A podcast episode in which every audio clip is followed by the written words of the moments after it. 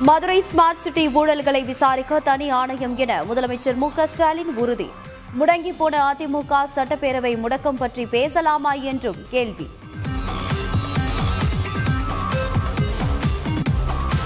அரசு பள்ளி மாணவர்களுக்கு ஏழு புள்ளி ஐந்து சதவீத இடஒதுக்கீட்டை கொண்டு வந்து நிறைவேற்றியது அதிமுக அரசு.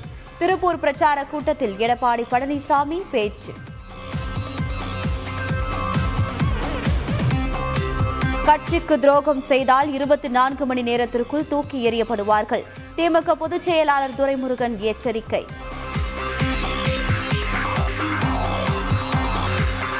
நீட் தேர்வுக்கு திமுக அதிமுக காங்கிரஸ் பாஜக என நான்கு கட்சிகளுமே காரணம்.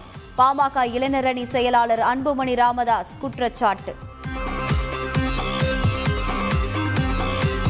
நகர்ப்புற உள்ளாட்சி தேர்தல் பிரச்சாரம். நாளை மறுநாள் மாலை ஆறு மணியுடன் நிறைவு பெறும்.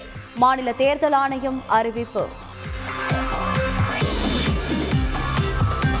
நகர்ப்புற உள்ளாட்சி அமைப்புகளுக்கு ஆயிரத்து நூற்று ஐம்பத்தி ஐந்து கோடி ரூபாய்க்கு நிதி விடுவிப்பு.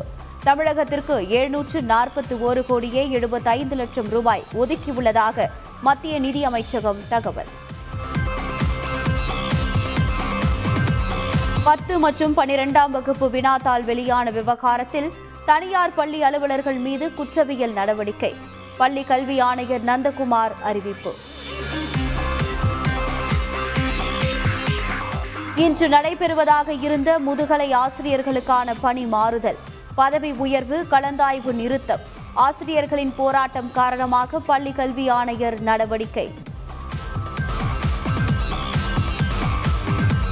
பொது பங்கு வெளியீடு மூலம் எல்ஐசி நிறுவனத்தின் பங்குகளை விற்பதற்கு செபி அமைப்பிடம் அறிக்கை தாக்கல். அறுபத்து மூன்றாயிரம் கோடி ரூபாய் திரட்ட திட்டமிட்டுள்ளதாக நிதியமைச்சர் நிர்மலா சீதாராமன் தகவல். எல்ஐசி பங்கு விற்பனைக்கு முதலமைச்சர் மு க ஸ்டாலின் கார் கண்டனம். நல்ல அரசு என்பது நிறுவனங்களை கட்டியமைக்க வேண்டுமே தவிர விற்பனையில் மும்முரம் காட்டக்கூடாது என கருத்து.